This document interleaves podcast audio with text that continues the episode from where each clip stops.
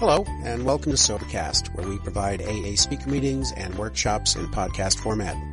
We're an ad-free podcast, and if you enjoy listening, please help us be self-supporting by visiting Sobercast.com, look for the donate link, and drop a dollar or two into our virtual basket. We hope you enjoy the podcast. Have a great day. Man, this is quite a deal. My name's Camille, and I'm an alcoholic. And through the grace of God and fellowship of Alcoholics Anonymous, I've been sober since May the 2nd of 1972. And for that, I'm truly amazed. You know, this thing is a, a real spiritual deal, um, because I'm not supposed to be here. There's many reasons I'm not supposed to be here, but but I I know that if I wouldn't have been fooling around like I normally am doing at home, I run late a little bit, you know. I would have missed Al's phone call a couple weeks ago. And uh, I don't know if he's real persistent. He looks like he's a persistent guy. He probably would have tracked me down sooner or later. But anyway, because I was running late, that's why I'm here. Because he called me in. He said, um, we're having this little deal in Virginia Beach. Would you like to come out? And I said, well, tell me more, you know. And he said, well, pockets of enthusiasm, and, and we really believe in the big book and the program of Alcoholics Anonymous. And I said, well, that sounds good. And uh, he said, one of your buddies is going to be there. And I said, who's that? And he said, Bob. And I said, I'll come. you know, because uh, Bob is part of the family. Now we have family and we have immediate family. Now you are extended family, you know, and, and so we're all in this deal together. But but Bob is really immediate family because we grew up in the kindergarten of Alcoholics Anonymous in Denver, and uh, have shared many many adventures. I want to thank Al and Allison and, and uh, Valerie um, for all the graciousness and hospitality. We got a fruit plate last night that was just uh, wonderful. Bob and I were starving to death, and we kept saying, "Well, should we go eat or should we wait or should we go eat?" You know, those decisions about eating is just tough on us. We never had to worry about decisions about drinking. It was yes, let's go do it right now. But uh, eating, we sort of have to think about it. So anyway, we we're really appreciated that. And, and uh, the whole surroundings. I love the ocean. A couple weekends ago, we were in the mountains, you know, and I love the mountains, but I also love the ocean. It's, it's a spiritual. You know, you look out here and you look at all the the waves, and like Peggy Martin was talking last weekend about the seagulls and how they were in the light. You know, and that's what we come to as the light. Well, I was looking out there last night, and they had all the lights on the ocean, and there were all those seagulls. You know, they're not dumb. They know that they need to be in the light too. And, and see, I was in the darkness before I came to Alcoholics Anonymous. I was listening to Johnny last night and, he was, um, talking about when he came here and, and I could really identify with a lot of that. But before we get going this morning, I would like to take a minute just to sort of get centered and help you maybe get centered. A friend of mine in Nashville, Tennessee did this, um, oh, about a month ago and I thought, well, that's a pretty neat idea. And, you know, everything we find here in Alcoholics Anonymous we get from somebody else, and we steal it from somebody else, and if you use it ten times, it's yours. so anyway, this is only my second time to try this deal, and, and so we'll go with this. And, and what uh, Scott was telling us is that he had heard where somebody had asked Lois Wilson, you know, that's Bill's wife, uh, what she did during the moment of silence after the Serenity Prayer. And Lois said, I invite God to the meeting. And I thought, well, that's a neat idea. After I spoke at the International in uh, Seattle a number of years ago, Don P. came up to me and he said, now next time you speak anywhere, he said, please invite God to the meeting. And I said, I will, and I've done that ever since. But, but the deal is, is that for all of us to invite God to the meeting. And when I invite God to the meeting, I ask Him to uh, open my heart and let me speak with language of the heart and put down the language of the gutter. I believe that that has no place in Alcoholics Anonymous. And I know there was one time that four-letter word was not love with me. So that's what I'm going to do. And I would like you to invite God into your heart so you can hear what you're supposed to hear. And if you don't have a God or don't believe in a God, I, I'm going to um, lend you mine. You know, and, and for this hour you can use uh, the God of Camille's limited understanding and, and see where that goes. So if we could all take a moment of silence and, and open our hearts and minds and ask God to participate in this meeting. Thank you. Wow. I'm from Louisville, Kentucky. Now, Louisville, Kentucky is famous for a lot of things. It's famous for fast horses and good bourbon and beautiful women. But sometimes it's famous for fast women and good horses, you know, and beautiful bourbon. I don't know. they got some beautiful bourbon bottles. That I just sent one to a friend that doesn't have a problem. But um, how I got to Louisville is is just really a miracle in itself. And even how I got to Alcoholics Anonymous is a miracle because see, when I came here, I didn't know what was wrong with me. I came here as a result of uh, a little deal with the courts, and uh, I was 23 years old, and you know, I really didn't have a problem. I didn't. I didn't even know that I had a problem. Uh, I thought I had problems with uh, driving somebody else's car, uh, the cops, you know, um, different things like that. But I didn't think that I had a drinking problem. So when they sentenced me to go to Alcoholics Anonymous in 1972, I thought, you know, this is tough breaks. I don't deserve this. I don't belong here. And, and God truly has been taking care of me in this deal because He put me right into the middle of a bunch of big book people. I was living in Vail, Colorado, and uh, I was so defended about anything because uh, living the life as a woman alcoholic out there by yourself, it, it's a rough life. And so I was pretty well defended and, and, you know, I had my circle around me that was about, oh, ten feet deep and you couldn't have got in there with a, uh, you know, one of those, uh, hammers. And so when they sentenced me there, I went and it was a guy that, uh, he was an old cowboy and he, uh, told me his story. And I listened to it and I thought, man, if I was that sick, I would have gone to Alcoholics Anonymous too. I thought, you were a sick puppy. You know, I also thought you're a horny puppy too. You know? but anyway, um, I, I still went because I had to, you know? And, so I went in and there was five men and me. And it's real hard to hide. You know when you're new? Now in a meeting like this, all the people sitting on the back row, you can all hide. But, but when you're just within those few people. You can't hide. And when you're new, then they were, see, these people read the big book of Alcoholics Anonymous. That was their meeting. They would sit there and read it. Well, I was new, so they, attend, every sentence, for some reason, was directed to me in the big book. Every one.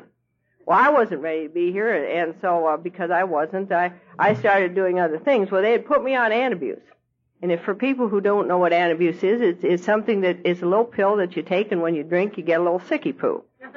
And um, I had to go out and try that to make sure that it really did work. I, I really have a, a tough, you know, tough way to go because I'm so stubborn.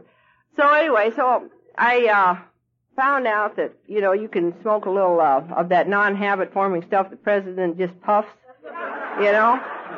And so I found out you could do that, so I did a little of that, and I went to the meeting. And they didn't kick me out. They just told me, sit down. Well, I got real spiritual, and I grabbed the book, you know. And um, but they they still didn't kick me out. So then I went and I got a screaming kid, and this kid named Brandy, and I brought her into the meeting, and she screamed and wiggled all the way through. They didn't kick me out. See, I really wanted you guys to kick me out. I wanted, I don't know what I wanted, but I I just didn't want any part of this deal. But you know what these guys did is that they loved me and they really cared about me. And you know, they never did anything that that hurt me. And I was all I was in a society that had become a bunch of users and abusers. I was a user and abuser of people, and that's what the people I was running with. And see, I couldn't look at the fact that I was drinking a fifth of whiskey every day, and that I could drink and I didn't get hangovers and I didn't get sick. See, I got my alcoholism uh, through genetics. My mother was a running alcoholic, and I was taken away from her as a direct result of her drinking when I was six months old and put into the Montana State Orphanage for the uh, next six months. And, you know, I understand, uh, I was very fortunate that I was taken away as a result of neglect and abuse at that time. But, uh, so I got that natural. And so that's why I never got hangovers. I thought it was wonderful. You know, living in Vail, Colorado, um, it was a life that if I wouldn't have got there, I never would have got here as soon as I did because I was allowed to go out and drink and drink and drink until I just I couldn't do it anymore. But when I came here, I was real well defended. And, and I just couldn't see that I had done all these things. And so, when um, we started going through the book, and that's what really saved me, is that we started going through Bill's story. And uh, there's a sort of a movement on here to rewrite the book and change it. And then I've also heard that women can't identify with the book. And see, I really don't understand that because I've never had a problem identifying with the big book. And I'm going to share with you sort of the process that I went through. Um, and since I, I, my memory is getting shorter, the older you get, the, the worse your memory gets. I'm going to have to read some of this stuff. But uh, we went through this process where we looked at Bill's story, and we looked at three things: how Bill drank, how he thought, and how he felt. And I found out that you know what? I not only drank like Bill, I felt like Bill, and I thought just like Bill. I think that's pretty amazing because, you know, I'm a woman, Bill's a man. At least the last story I've heard. you know. but anyway, you know, you go on and you look at like the first page of Bill's story. It, it says, here was love and applause, you know, warm mementos, sublime. You know, I was part of life at last. I remember when I started drinking, I would go into the bars and I would feel part of life at last. I would give anything just to be part of life because, see, with myself, I didn't feel part of life. You know, I, I, I don't know what I felt like, but I, I surely didn't feel part of life. And so when I was in the midst of this, it, it was a wonderful feeling. Uh, going on down there, it said, um, you know, I was very lonely and turned to alcohol. You know, I was I drank when I was happy. I drank when I was sad. I drank when I was lonely. I drank when I was with people. So, you know, I drank all the time, but, but alcohol, alcohol did for me everything that it promised. If you look in the uh, advertisements, it, it has always like the beautiful women or you're doing fun things or you're successful, all that stuff. When I drank, it was all there. It filled up my inside. See, alcohol was never my problem. It was my solution. You take away my solution, the thing that made me feel okay, and not put something in its place, I was a miserable puppy. And, and so then going on, I had this great imagination too. And sitting in Vail talking to a lot of those people that were really running the country, you know, I would sit there and, and um, somebody said that uh, the other night, but I, you know, my talents for leadership, I imagined would place me at the head of a vast enterprise. You know, I believed that not only when I was sitting in Vail, I believed that after I came into Alcoholics Anonymous. You know, I figured that I should be running the show. They gave me a little job in the young people's as a GSR. You remember what it was like when you first became a GSR? All of a sudden, you're running the group.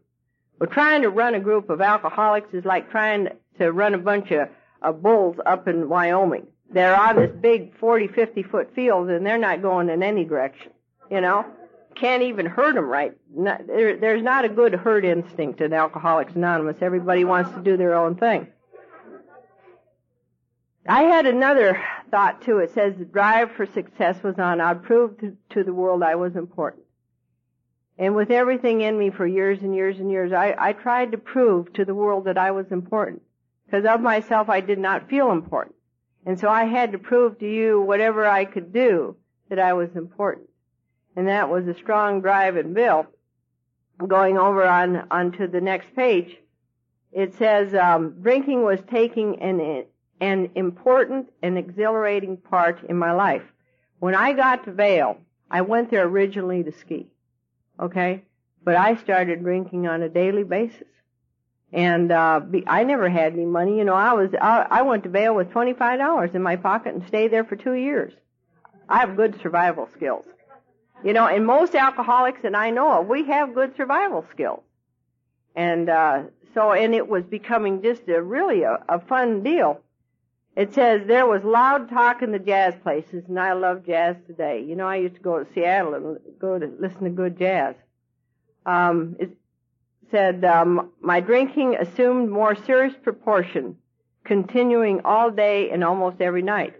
And see, I thought that was normal and and I was allowed to do it. I, I'm just so grateful that I was allowed to do it.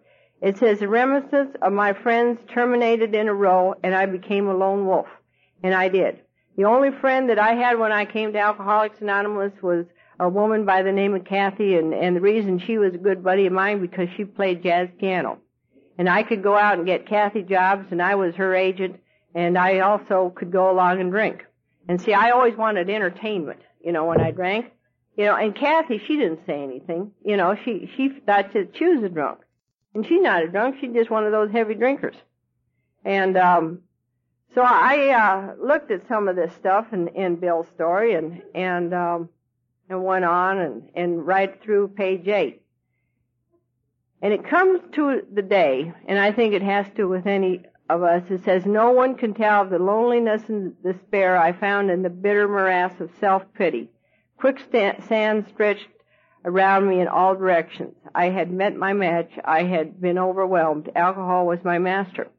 And until I could fully concede to my innermost self that that was the real deal, I was living in self-delusion. And I uh, also went and looked at some of the things in the doctor's opinion. They used to read to me all the time when I first came here. For one thing, I couldn't read. And so that, you know, I, I didn't even finish high school. Uh, the reason I didn't finish high school is because I wanted to go off and, and take care of my first addiction. My first addiction is to a horse. And I could get on a horse and I could feel okay and that took me into quitting high school and I gave up everything in the world for a horse just so I could be with him. But it talks about in the doctor's opinion, it says men and women drink essentially because they like the effect produced by alcohol. And, it, and if that didn't happen for me, I mean, I watch these other people that, um, like my husband. He shouldn't even drink. It's, a, it's the worst waste of whiskey and money I, I, for him to drink. You know? You know what happens to people like my husband? He would drink a couple drinks and he'd say, well, I gotta stop. I'm feeling it. Well, honey, that is why I drank. You know? I love living on the edge. You know, this, this, uh, antisocial personality disorder that I sort of have, this living on the edge, I just love, you know. I remember when I was riding a motorcycle in Colorado, I got a real thrill coming out of the hills, and I was redlining. And for redlining on a bike, that means when it's going as fast as it can go and it can't really go any faster. And I was coming out of the hills, and if anything would have happened, I would have been dead. And that was a thrill. It was living on the edge. You know, I found that I have to do other things now, living on the edge, but I still have that in me. It says the sensation is so elusive while they cannot admit it as injurious, they cannot after a time differentiate the truth from the false. Now what I find interesting in that statement is that I find not only did that happen when I was drinking, but it also happened after I was sober. Because if you don't get to the deal where you're honest, you don't start cleaning away some of the wreckage of the past. See, just like I said, if, if you tell something ten times, it's yours. Okay, if you go and you tell a lie ten times, it's yours.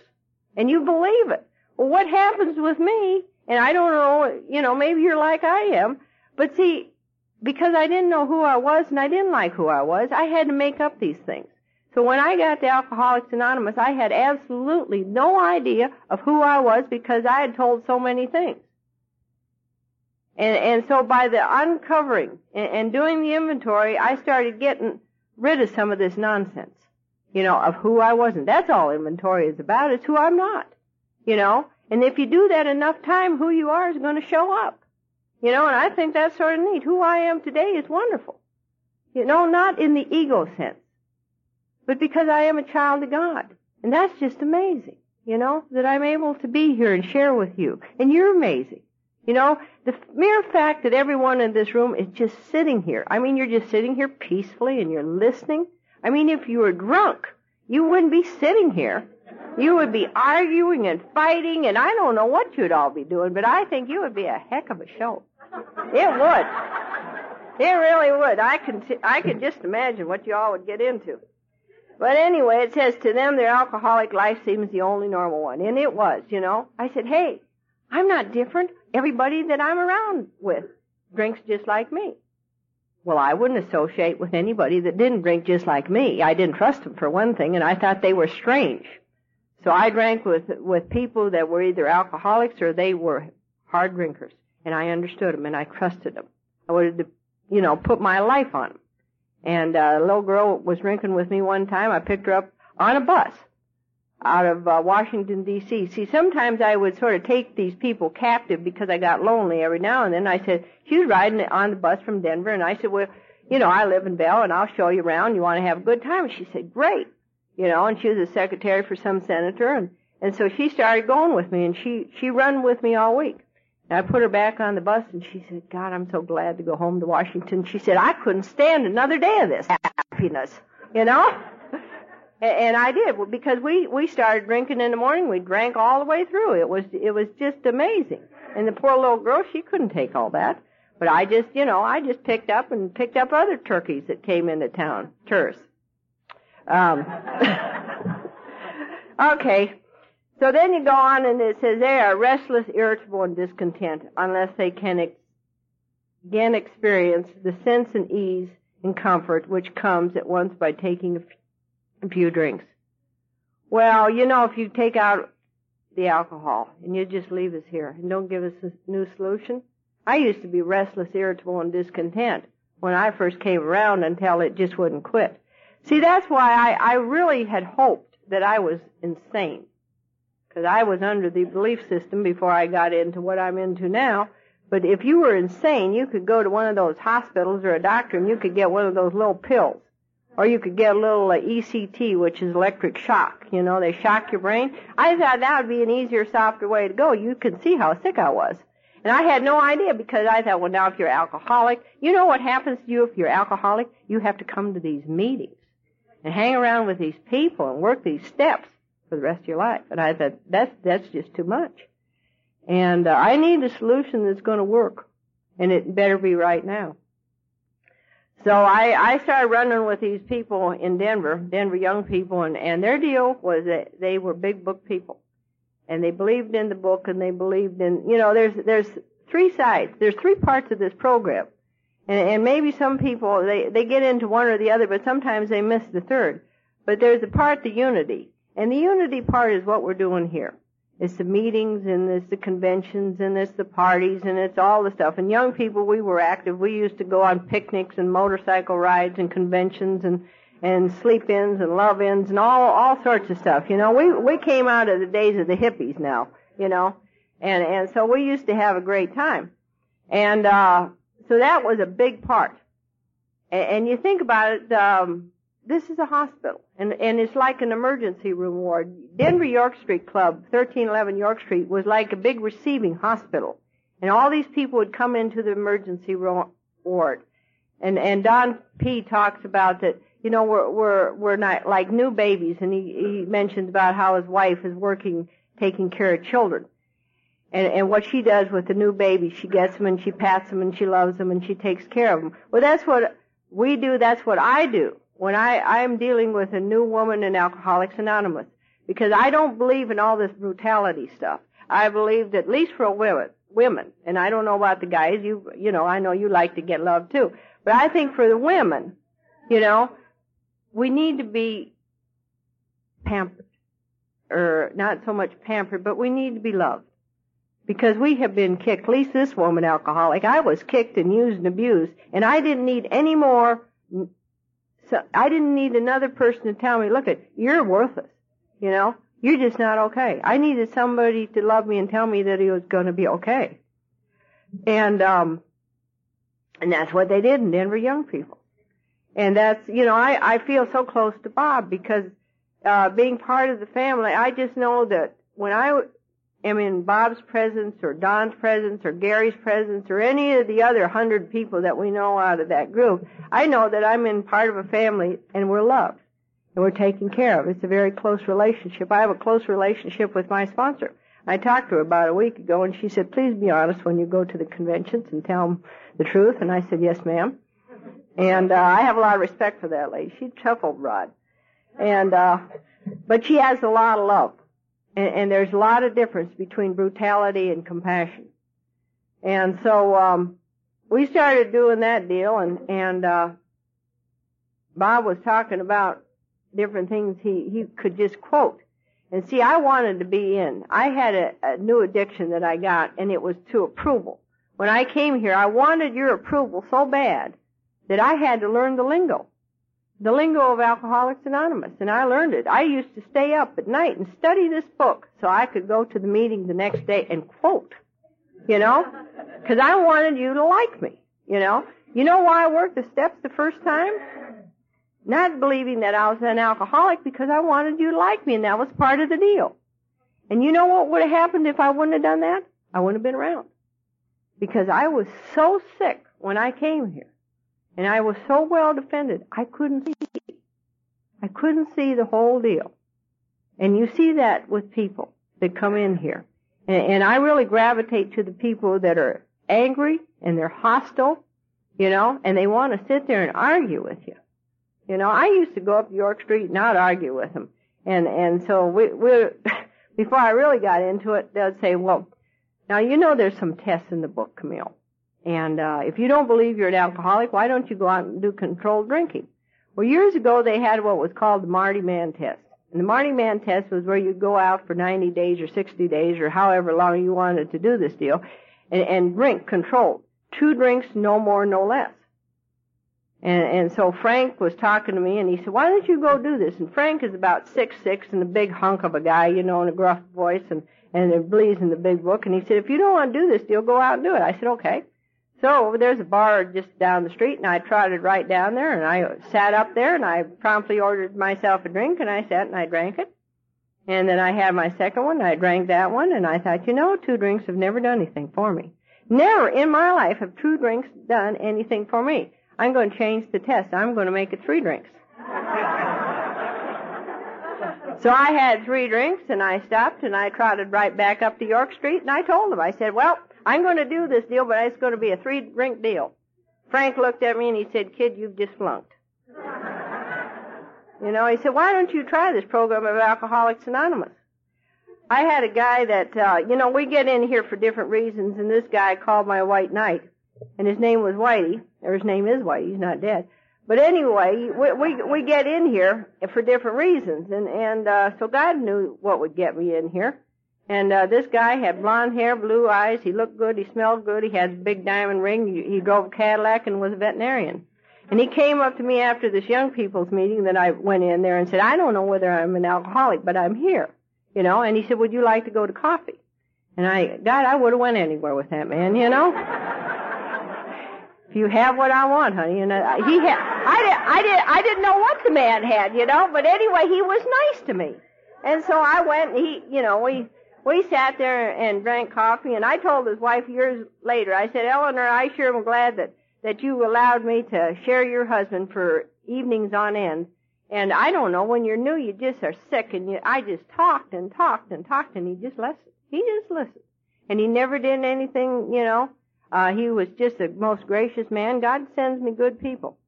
And um, so anyway, we we uh, were going every night to a different meeting, and he introduced me to all these people, and they were all so warm and loving and everything. And I thought, well, this is a pretty good deal.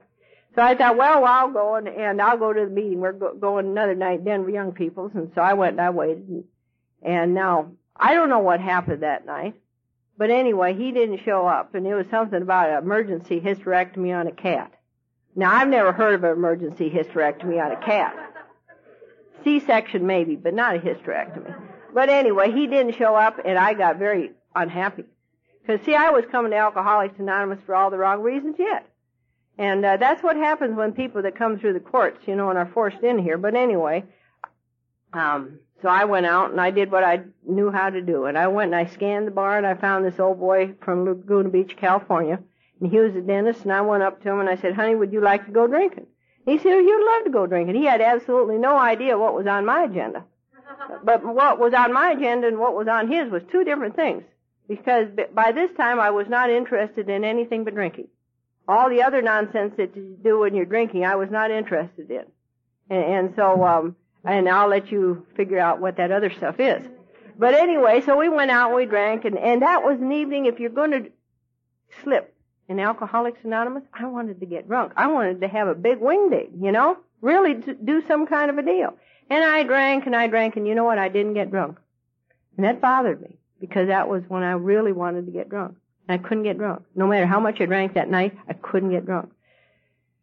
So anyway, um, he walked me home and I said, I'm sorry, but men can't come in here. And, and uh, he said, oh, okay. And so he wandered off, but I was fortunate that evening. So I called Whitey up and he came down the next day and he said, you know what? He said, uh, I don't think you're ready for this thing. And I said, really? And he said, yeah, I'm going to go out and buy you a case of whiskey. And I thought, my God, you know, what would GSO at the home office in New York say about a good member of Alcoholics Anonymous saying they're going to buy me a case of whiskey? Now, you know, I didn't think of that, but I thought about years later. And uh, anyway, it was the best thing that he could have said. Because when people come in here under duress, I felt that you guys were all my probation officers. You know, I felt that if I didn't do the deal, you were going to report me and I was going to have to go sit in jail. Now, the first time you go to jail, I thought that was an interesting thing and I was there as a, a reporter. I was, you know, writing a story about their lives and I just happened to be in there too. You know, I wanted to experience it, but after you've done it about three times, it loses its, its fun and flair. And I didn't want to go there for too long, so anyway, um, but, uh, so that took away that, that one excuse. And, uh, I, um, looked at him and he said, but you know, I know that you're hurting. And he said, you don't have to hurt the way that you are. Well, I started to cry and say, oh yeah, you know, and, and I could just feel the pain. And for any woman and probably any man in here, that I mean that feeling, that just gut, gut wrenching feeling that comes up within you that you just can't do it anymore. And at that moment, that was a surrender because I became willing to do anything at that moment that he wanted. And he said, now, I want you to make a commitment for one year. And he said, whatever happens in that year, do, give it your best shot. You know, get a sponsor, get a home group, read the book, whatever they ask you to do, the only thing I want you to do is say yes and win. He said, because it may be your only chance. And I believe that is true for me. Because you don't know when you leave here. See, I always held it in my, my belief system that if this deal doesn't work, I can go out and drink. Because I always believed I could go out and drink and come back. Well, I've seen too many people over the last 23 years that went out and drank and they never came back. You know, they either ended up in the penitentiary or they ended up having a terrible car accident or they got shot or something, you know. And so that, that idea had to be smashed, but that was the idea that I had. And so he said, just give it your best shot and, and start doing this deal. And then he said the next word, and I, I probably could have just died because I felt that he had taken a knife and just put it in my gut and just sort of wrenched it around.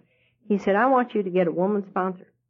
And I said, now why would I want to get a woman as a sponsor? I said, I want you as my sponsor. And he said, no. He said, men sponsor men and women sponsor women.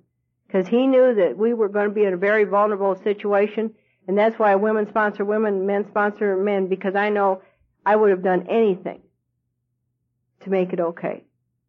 And, you know, that's why I needed a woman. And he was smart enough to know that I needed a woman. So anyway, we drug back up to York Street, and they they kept getting on me about this sponsor business. And so there was a lady at the desk sitting there, and so I said, "Lynn, will you be my sponsor?" Well, see, you can get sponsors for all sorts of different reasons, and I just wanted one so they'd get off my back, you know. And Lynn was good for a ride. She was good. She was a mother image, and she was good for a home cooked meal, and she was good for a lot of things, you know. But I didn't want to get too deeply into the book. And and so later on I did, and I had to get a sponsor by the name of Sharon, and, and then she took me through the work for the first time. I'm going to jump ahead because it, it's really important because I want to get into where my life really started to change, and it changed. And, and you know, I'm not saying that it didn't, and and I I didn't take a drink, but there was a number of years that I was saying Alcoholics Anonymous because of my resistance that I didn't get the full benefits. Because I believe that you can hit your bottom, and you either drink your way into your bottom, or you stay in here and you stay sober, and you're either going to hit your bottom or you're going to go nuts.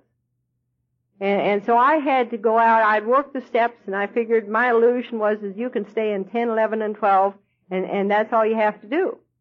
And and so I did that for a number of years. I just sort of stayed in 10, 11, and 12, you know. According to Ted, and I mean, Ted has all these things you got to do with 10, 11, and 12. You're, you're a busy person. Well, I wasn't doing Ted's 10, 11, and 12.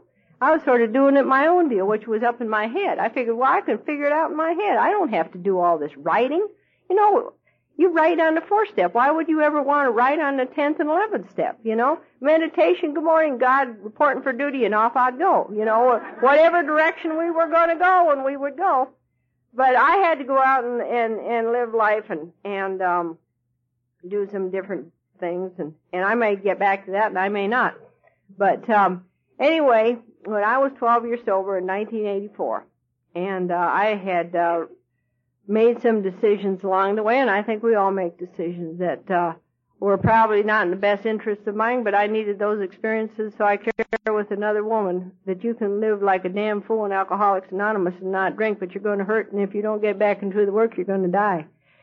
And uh, what happened to me is that my health started going downhill.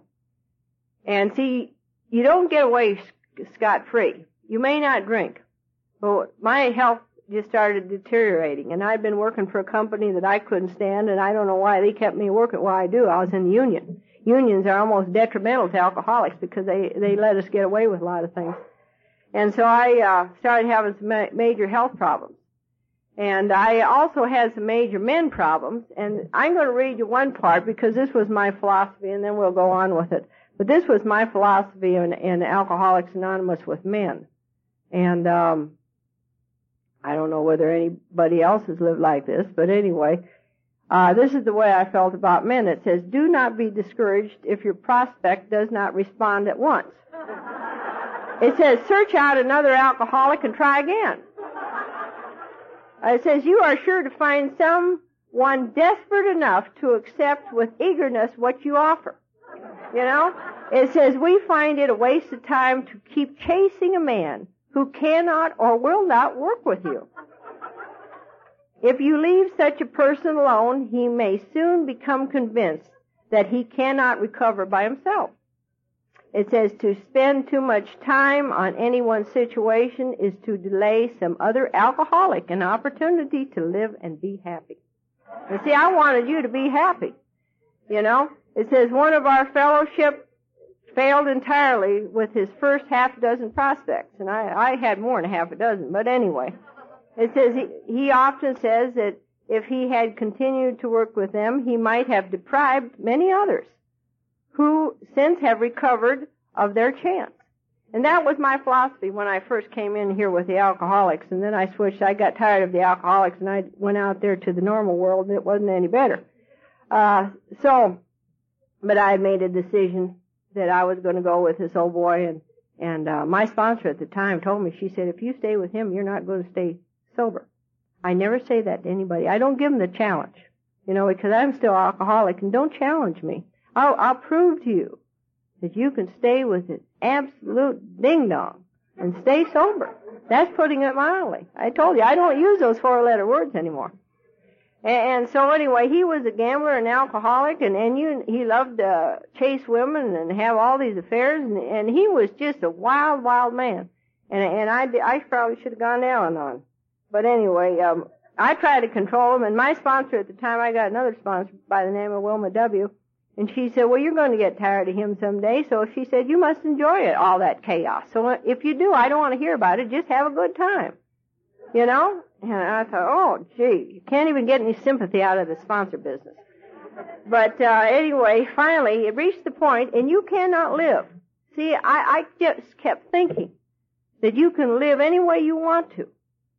And I found out there's a price. I didn't drink. But not everybody has that luxury. But I slowly started going insane. I wasn't what you would call sober. I was what you'd call dry. And so at, at uh, 12 years sober, what happened with me is that he had, he had done the deal one more time of going out and spending all our money, and I made sure to finance, get our finances so tight. If you got a gambler and want to, you know, pin them in, make sure that all your credit cards are maxed out and you got all the charge or all the expenses so high that you need every nickel to live. Well, see, I figured that would control them. Well, it didn't. They went out and gambled about ten thousand. Now I was just unhappy to say the least. Well, he and I had a few words, and you know, I, I'm not going to let any man hit me. I, I don't care how sweet he is, you know, and, and I got a little worried for my health. And so uh, anyway, he left, and and I uh, thought, my goodness, there there's going to be a problem here. So I run over to the Aurora Mall. That was when you could go in to any uh, sporting goods store, and I said, I I would like to get a 38 a box of shells. And he said, lady, I'm not going to sell you that. He said, you're not going to do any good with this gun tonight. And I said, I didn't come here. I'm not in church. Don't you tell me. You know, I didn't come here to hear about your lecture or anything. I said, just sell me that, gun, and so he he did for about three hundred bucks. And and I went home and I loaded the gun and everything, and and uh went to sleep. And uh, but my hand was on on holding the gun with my finger in the in the trigger. And if anybody would have come through the door, I'm telling you, they would have been dead. Now that's total insanity. Okay? And that's what happens. Not working the steps on a regular basis, doing your own life, you know. And I hadn't taken a drink and see what I was using, my excuse, well, I'm not drinking. Hey, I'm okay. If you, if I'm not drinking, I gotta be okay. Don't you understand? And so anyway, he didn't come home and when I, uh, woke up the next morning, I knew that I was nuts. And I got on my knees and I said, God, listen, if you want me to be a nun for the rest of my life, no sex, no men, I'm willing. And see, that was another, until that point, I hadn't been willing to do that. And, and so anyway, I went and I packed all his clothes and, and, um, changed locks and, uh, put him in his car with a little note and I said, it's been fun, but it's all over. And he, when he saw me, he said, what do you mean it's all over? I said, it's all over. I never told him that I had a gun. I never told him anything. I just walked away. And see, God just moved him right out of town. Him and his little cocaine girlfriend. They just zipped. Uh, they were out of my life. Well, it was it was more fun and frolic in 1984 that I had planned. I uh, slipped on some oil. I was just walking down the street, and I slipped on some oil, and as a result, I, I ruptured a disc. Well, I figured I'd hurt my back you know, for a long time, and I, I'd just keep going. Well, it got to the point I couldn't walk. And uh, that's the only reason I went to the hospital. When you can't walk, when your leg's totally numb, you got to do something. And uh, so I said, okay, well, the uh, doctor, he came in, he said, you know, you've done so much damage to this leg, I don't know if you're going to be able to walk for the rest of your life. And he said, well, we'll try the deal and see if it works. So he uh, did surgery on my back, and and um, I, you see, I'm walking today. But what happened is that the leg was still numb, and and uh, I six weeks after surgery, I went out and I stepped off a curb and I fell, and my kneecap went one place, and I broke a foot. Well, you know, it was like it was surgeries, and it was surgeries, and it was like couldn't get away from this, you know, and I kept breaking things. And see, God really has to hit me over the head because I'm so bullheaded. Well, I'd run into Don uh, P. and um, he said, "What you doing?" And I said, "Well, I'm having a lot of surgery right now." And and uh, he said, "Well, why don't we, we, you know?" He said, "Why don't we get into uh, this big book study?" And, and so I said, "Okay." And Don and I started meeting every Wednesday for breakfast, and that was when he was a trustee, and it was it was really interesting uh, to listen to all his stories about when he went to Russia. And so uh, we started going through the deal, and you know what? My life started changing. Because what I did is that I recommitted to Alcoholics Anonymous. I resurrendered to Alcoholics Anonymous. And as a result, I worked the first step totally. And I really surrendered. And my whole life changed. And I thought to myself, well, dummy, why didn't you do this? Why, why didn't you do this when you first walked in the door? And the only thing that I can say is that I was so terrified of everything that I couldn't allow myself to even be honest. And it, I was so lucky that I got to stick around because I might have missed it. So, as a result of going through that and then looking at my belief system with my higher power, I, I redid another inventory. And, and what happens, now I think it's, it's great. If you do 10, 11, and 12 exactly like you're supposed to, you'll never have to do another big inventory. But if you do it like I did for eight years in your head, by George, you're going to have to write sometime. You know, and I had to do some real detailed writing. It wasn't the same old stuff that I did in my first inventory. You know, my first inventory, I got rid of all my secrets. You know, if I hadn't got rid of all my secrets, I never would have stuck around. But I had to look at some of my other character defects, some of the other stuff that was going around. I had to start making some amends, some real amends. Because I made amends before, and they were just some. Sometimes, if you make amends without talking to your sponsor, they're disastrous. Then you have to go back and make amends for the amends. You know? And uh, I got back into service work, and I became a GSR.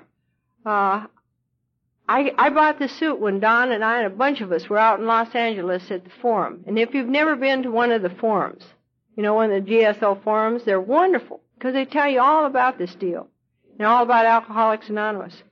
And um, so the uh, international came along, and and I I I really made that commitment to God, and I not got involved in any with anybody. And I found out, you know, that Camille can live by herself. She can pay her own bills. She doesn't need a man to make her okay. She can have a lot of women friends, and and it's a lot of fun in Alcoholics Anonymous. And I'd also gotten involved in the International Women's Conference, and I started doing that, which was amazing since I didn't like women when I came here. And I thought I found out they're not too bad.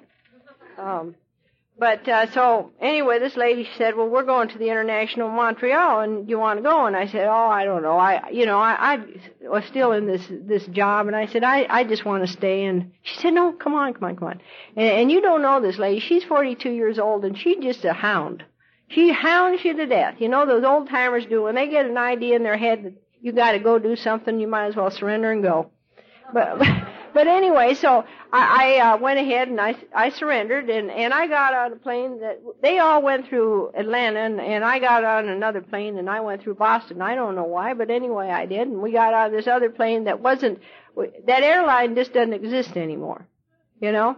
God, uh, Bob called it God's airline. So I got on the plane and there were four people in the back and there were, there was this guy sitting right next to me. I mean, in a big plane, you know, 40 passenger plane. He's sitting right, not two over, just right next to me. So since he was there, I said, hi, you know, where are you going? Montreal, where the plane's going to Montreal. I said, well, what you going to do up there? He said, well, I'm going to a convention. I said, well, that's nice. And, and I said, I am too. He said, I said, well, what kind of convention are you going to? He said, well, I'm going to the International Al-Anon Convention. And I said, well, that's great. I'm going to the other, the AA convention. And so we were conversing and everything, and and uh, he said, "Well, what hotel are you going to?" And I told him, I said, well, "I'm going to the Holiday Inn." He said, "Well, that's interesting. So am I." And I thought, "Now, buddy, you're giving me a line, you know." so I just wanted that, you know. So anyway, he said, "Well, would you like to share a cab?" And I said, "Well, sure. You know, that's nice." And he said, I'll get you a wheelchair. Well, I'd gone up there and I had a full length cast on my leg. You know, well, I'd got, I had so many surgeries, I just went to AA no matter what. I was going to go. And so I figured just because you have a full length cast on your leg, why should that stop you? And so, uh, the only thing is that when I travel, I like to have choices. And, uh, I had enough bags there, I could have gone to Europe for a month. And, and, uh, so he looked at all that and he said, where, where are you going with all that? And I said, honey, I like choices. And uh, he said to me, he said, "Well, you know, I'm not a weightlifter. I'm an attorney." And I said, "It." I said, "At this point, it doesn't really matter what you are. We still need to go through customs." And so there, Bob is. He's pushing me in a wheelchair and pulling all this luggage. And in his, he had a little bag too. So anyway, we get down there, and uh, we got up to the room, and there. Now, when you go to the international, okay, which is going to be up in Minnesota, Make sure you know what kind of rooms you're getting because she thought she was getting three rooms. She got three beds. And she had begged everybody in Denver. She had 15 people. Okay? So here you can imagine it was total chaos with these women and women getting, you know, when women get excited, it's like go, it's like going into a chicken coop. I mean, the pitch just elevates way up there, and it was sky high, and they were all running around. I got to tell you, one little side note. When I was a kid, we had a, a ranch in Montana, and my favorite excitement was to go through the chicken house and scream and holler, and the dog would bark. Chaos. I love chaos. I'm a child of chaos. But anyway, so here all these women were, and they were just running all around. Well, finally, Bob, you know, he had thrown his bag. He was one room below us. He had thrown his bag, and he came up there and he said, "Well, ladies, what what's the matter? I'm here to help." Like a good Al-Anon, you know. God, I love him. So anyway, so he he uh said, "Well, I have a bed, you know, and and you know what? Two of the older ladies, one runs a central office in Denver, and the other one was about 75 years old. I mean, they could have been with the Denver Broncos. They charged up and snatched that, you know." And, and, and so they stayed, you know, down there. They'll get on rest in our room and go stay with Bob. So anyway, so we adopted him. And I saw my sponsor and, and she said, uh, what you doing? I said, well, I, I met this guy and she said, hold it. She said, with your choice of men. She said, you know, you picked every craphead that ever walked into 1311 York Street. And, um, she said, you have no, no good, uh, deal. So she said, we gotta meet him. So anyway, they met him and we had dinner and she looked and she said, well, you might have a winner. At least he can pay for your half of the bill. And I said, all righty. But, um, we, uh, that was the time and I was so grateful. I did go to one Al-Anon meeting and I got to see Lois, uh, W and, and that was the last time she ever spoke and she said, you know, they call this a spiritual meeting. And she said, isn't that what Alcoholics Anonymous is about? It's spirituality. It's a spiritual deal. And so, uh, when Bob and I parted, I just gave him a little peck on the cheek and I thought, well, it's been fun. I'll probably never see him again in life, you know? And because I wasn't really looking anymore and, and, um, anyway, he, uh, he started calling me. He had a WATS line. He'd call me and wake me up every morning. It was eight o'clock in Kentucky and six or six o'clock in Denver, and we we started to visit. But see, Bob's a visitor. He loves to visit. He's at home anywhere. He'll go out and visit, you know. And um so we started to visit. And see, that was the deal I had made with God, is that the next man I met, I wanted to have a friend first. You know, I come from the 60s generation. And the whole moral thing just got all screwed up with a whole bunch of us, you know, and it took us a number of years to come back to where it should be. AIDS has helped. You know, it really has. Because it slowed down a whole bunch of people. And, uh, so I'm glad I'm not still out there. It would be tough. Be tough. But anyway. So, um, we started conversing and he came out to Denver and, and I was worried we would get in a compromising position. Well, ladies, if you're ever worried that you're going to get in a compromising position with a man, this is what you do if he's going to come and spend the weekend at your house. You go ahead and take him to an AA convention. Then you go take him to a couple football games. Then you go take him a, the tour of the Rocky Mountain National Park. You take him up and take him for a boat ride up at Lake Dillon. You know, and then you take him around and show him all the sights down at the Air Force Academy. And I'll tell you, he was pooped.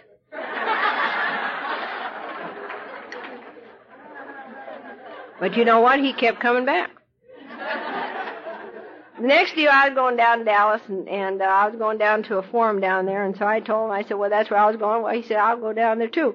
Well I was worried that, you know, there again.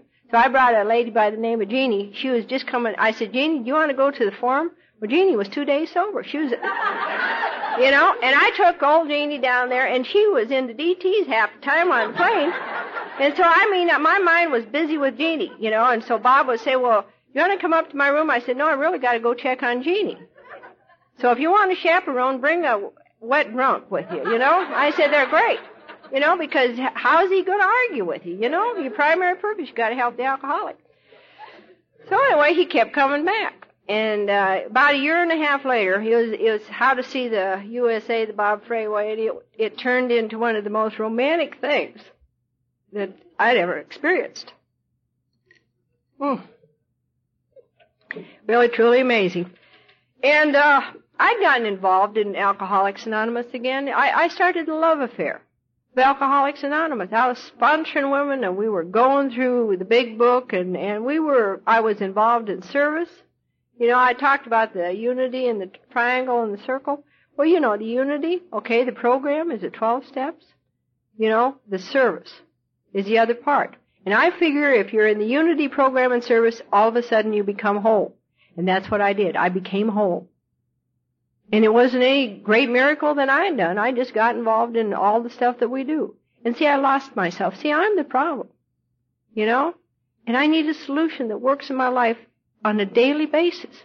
And so if I do all three parts of the program, I get to live in a world that I don't understand. A lot of times you don't understand me. But you know, I'm able to live here. And so, uh, anyway, I, I got fired from this job, and that happens when you have a workman's comp thing against a company. So I thought, well, I'll go up, you know, if I hadn't been involved in Alcoholics Anonymous, I wouldn't have said I got fired from the job and I think I'll go up to CSU and, and go to the true love of my life, which is with horses. I probably would have wanted to get an AK-47 and run down there and show them what I thought about them. But you know, I didn't.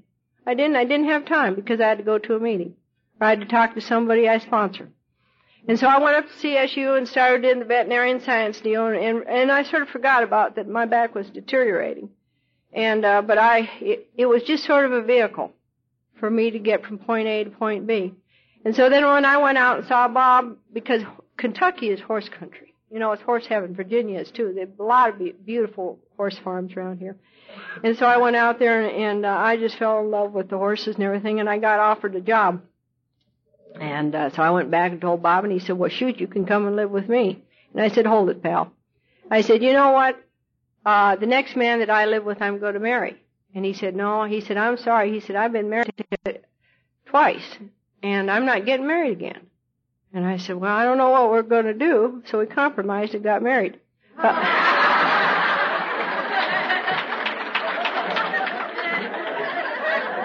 And you know what? He's my best friend, my buddy.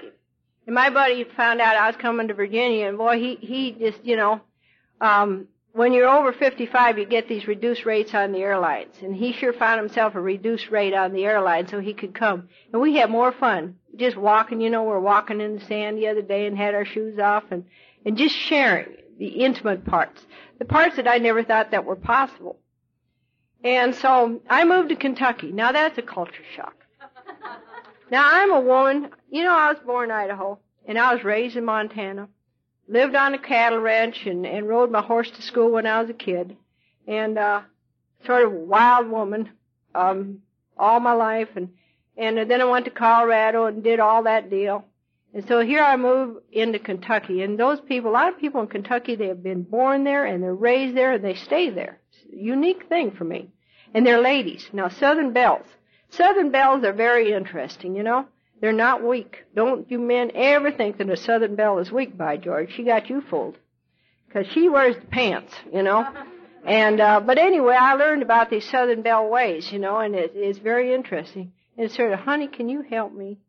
And they get a lot of help. They get more help than going in there and pushing and shoving, I'll tell you that. But uh, I went to Louisville and, and I was involved also in the International Women's Conference and um got did another women's conference and I started to fall in love with women in Alcoholics Anonymous. I'm so pleased today to see so many ladies here and especially because the pockets of enthusiasm. You know, a, a woman has just as much right to be here as any man. You know, there there is no difference when it comes to alcohol. And I go to a lot of places and and uh, the women just aren't aren't coming around like and it sort of bothers me. But anyway, I see you ladies are here and you're accounted for. But uh, one of the gentlemen came up here and he said, you know, um, you were the first uh, chairman for the International AA Women's Convention. And I never thought about that because that convention has been going on for 30 some years. But in Orlando, Florida, and he, he was a token man. You know, he was the only man that they allowed into the International down in Orlando, and I'll let him tell why he was there.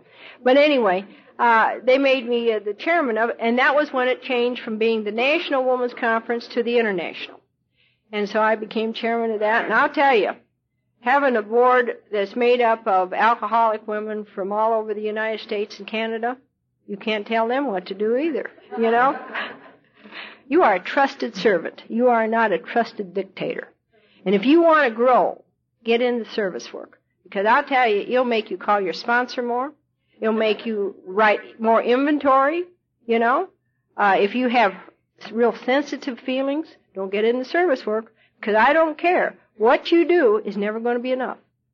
You know, just like Al, I know that this is a wonderful conference, you know, but it's never going to be perfect because there's always going to somebody coming along and saying, you know, I could have done that better, or you should have done it this way. And so when you get in the service work, you just know that you got to have broad shoulders and you just go on about your business. But I did that for a few years, and and um, there, uh, you know, stick around for this whole thing because there's there's more. It's more than just not taking a drink. And if there would have not been more than not taking a drink, I wouldn't have stuck around here. But I just stick around to see what's going to happen up next. So anyway, I after I was working in Kentucky for a while, my back still started deteriorating, and I couldn't figure out why. And, and see, normally people have degenerative disc disease, and I mean, when we all get old, we all have that problem. But mine was going at an accelerated rate. And I started getting into a chronic pain syndrome. And I couldn't get rid of the pain. And, and then I, I ruptured another disc and they wanted to do major surgery. And I said, no, I, I, I'm just tired of surgery. I don't want any more surgery. And, uh, it got to the point the doctor came to me and he said, you know, you're going to have to live on narcotics for the rest of your life. I'm 20 years sober. And I said, you know what? I didn't sober up in Fellowship of Alcoholics Anonymous to live on narcotics the rest of my life. And he said, well, you won't be able to stand the pain. And I said, buddy, just give me a year. It was the same old deal. Give me a year.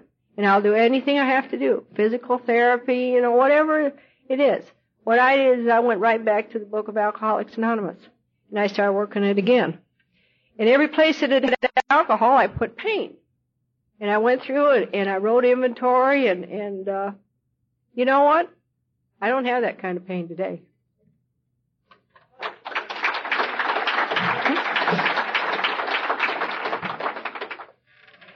So it works. And it works for many, many things. And, uh, so it's like, well, now what are we going to get into? Well, there's more of the story here, you know. It's like Paul Harvey, the rest of the story. well, the rest of the story is that my sponsor, when I graduated from college, which I didn't want to go to in the first place, um, I walked out. I got a degree in business from CU when I was in 1984, and she said, "When are you going to graduate school?" And I thought, well, you ought to pat me on the head or something and say, "Good job," you know. I said, I'm not a Rhodes Scholar. I mean, it takes everything. I didn't even read when I came in here. Hadn't finished high school. And here you want me to go on. And, and so, um, I said, yes, ma'am. That's about all you can do with one of those Nazi sponsors. she carried a 38. Uh, her, cl- her sponsor was Clancy. so anyway, but, uh, so she said, well, you you'll do it someday. Well, after I got to Kentucky and they settled out this uh, suit, they uh, said, well, it looks like you're going to be in a wheelchair. So what can you do if you're in a wheelchair? You know, and they really believe that I should be self-supporting through my own contributions, and I still believe that too. I think every woman, if you want to have freedom, I don't care if your husband does have a lot of money. You know, you need to be self-supporting through your own contributions. You know, and that's the way I really feel. So anyway, uh, I started going to uh, graduate school, and uh, they said, "Well, you can go uh, be a counselor."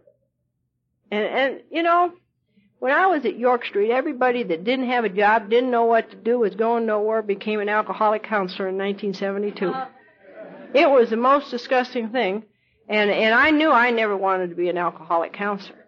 You know, and there was real contempt prior to investigation. And so when they got me into that program, I thought, oh, you know, God, I said, what are you doing to me? You know, I just said, I don't want to be a counselor. And it's just like, you know, show up, dummy. Just go, go see what it's all about. And so I went in there and learned a lot of things and, and found out that, you know, this program, the more I learned about psychology and stuff, the more I love this program. It really is, is amazing what Bill and Bob did with this program. He gave us some fundamental rules of life in a form that we can understand. You know? And and so I started doing that and, and then I got a job. I worked at Churchill Downs and, and worked with women. And um that that was tough duty. Uh working on the backside of any racetrack. Um the drug and alcohol on most racetracks is just free flowing and that's why people go back there and work. They go maybe for the love of the horses, but they stay for the love of the drugs. And there's free love, there's free sex, there's free drugs. I mean, What's interesting about that is at Churchill Downs, there's nine law enforcement agencies. The FBI, the DEA, you know, they're all there. With the drugs and the alcohol, I knew the drug dealers by the names. And the drug dealers would bring the women to me. And, and their deal is, you know, hey, if you want to get sober, that's your business. And we'll help you. But if you want to do that stuff, that's your business also. And we, and they just don't stop it. And uh, it just happens, and, and so it really became an outside issue with me because I had to leave that alone. I knew I couldn't change that whole industry, you know. And uh, if they're going to drug the horses and the athletes, you know they're going to let the people take all the drugs that they want to. But uh, anyway, I worked in that for a while, and and uh, I got my master's degree, and and uh, went on. And this last spring, I um thought, why well, I ought to apply for the doctorate program just for just a kick in the pants, you know, just see what happens. And so I did. And you know what happened? They let me in. I thought that was the most amazing thing, and then I knew it was really a God deal, you know, because I shouldn't be there. And I give a lot of those students hope. Those those young kids that that don't think that they're smart enough, and I say, look it, they let me in the program. I know they'll let you, you know. they think old grandma here is amazing. This one woman said, I wish my mother would get up and do what you're doing, you know, and I said, well, she probably would. Just give her a chance, you know. And, uh, but, uh, I finally had to stick around for that program too because I'm in a, a program in health education in the mind, body, spirit. And the people that I'm working with are all in the mind, body, spirit. And what I find most interesting thing is that, you know, your mind and your body are connected. And I thought that was an amazing point, revelation, you know and uh, what you think happens. And, and what I found that that I think had really affected my body, and I find that with so many other illnesses. And that's where I'm going to go into is into the uh, health psychology and help people that have terminal illnesses. Uh, right now, I'm taking a class with uh, people that um, are terminal. They're, they have cancer and they're dying, and going in and using all the principles that I've learned in Alcoholics Anonymous to uh, talk to them Pretty interesting, an old drunk like this. So, that, that's sort of what I'm up to, and I, I just have a, a daily adventure. I still sponsor a lot of people. When I got into the program, I went to all the people I sponsored, and I said, look at now, girls, I'm going to be in a doctorate program. And they said, yes. And I said, well, I can't be there all the time for you, and you ought to find another sponsor. I really suggest you do. Do you know what they said? You're not leaving this world to go on to this program. We're not leaving you. And besides, you need us more today than you ever did because you might get sick. You might start believing all that nonsense you're studying. You know? and, and, so what they did is that, um, because I'm hard to get to, well, they're coming to me. We have a Monday study group and, uh, we all, they all come down to the university club. We're called the Lunch Bunch. And all the people that I sponsor, they come right down there. And then they found out, I have an office at the university, and they found out where that's at. And you know what? They drop in. Just all the time. Just dropping in. And, and my professor, I finally had to tell him I was an Alcoholics Anonymous because all these people are dropping in and we hug and carry on and, you know, and he just, he just thought we, we're an interesting bunch, you know? And, and then I've been on the road here lately, you know, and he either thought I was a multimillionaire, he didn't know I was a jet setter or what, you know, and I told him, I said, well, I'm in Alcoholics Anonymous and I go speak occasionally. And he said, that's a neat deal. He said, I'm so happy, you know, and I thought, well, that's great. And, and, um, so now he understands why when all these people come in, it's just like, you know, we hug and kiss and carry on. It's, it's a lot of fun. But uh, I'm able to take that and use it in all my areas of my life. And that's what we need to do. We need to be able to take this program, all the principles and, and everything that we learn, and apply it to every area of our life. And, and for this alcoholic, and, and it took me a long time, but I'm glad I didn't miss it. So no matter where you're at, you know, jump right back into the program. You know, there's pockets of enthusiasm. I find it around the country. You're very fortunate. Right here, right now, is the time to begin. And um, I'm going to go ahead and close. And I always like to close. We used to close this in the Denver Young Peoples. And there's a part in the book that that still applies, and I think it's sort of neat. We, oh, by the way, I'm I'm a member in good standing of the Speakeasy Friday Night Group. And if you're ever in Louisville, Kentucky, I invite you to come and visit with us. We meet every Friday night at 7:30, and we just have a lot of fun there. But we always close our meeting with this. It says our book is meant to be suggestive only. We realize we know only a little. God will constantly disclose more to you and to us. Ask Him in your morning meditation what you can do each day for the man who is still sick. The answers will come if your own house is in order. But obviously you cannot transmit something you haven't got. See to it that your relationship with Him is right and great events will come to pass for you and countless others. This is the great fact for us. Abandon yourself to God as you understand God. Admit your faults to Him and to your fellows. Clear away the wreckage of your past, give freely of what you find, and join us. We shall be with you in the fellowship of the Spirit, and you will surely meet some of us as you trudge the road of happy destiny. May God bless you and keep you until then. Thank you very much. My name's Camille, and I'm still an alcoholic.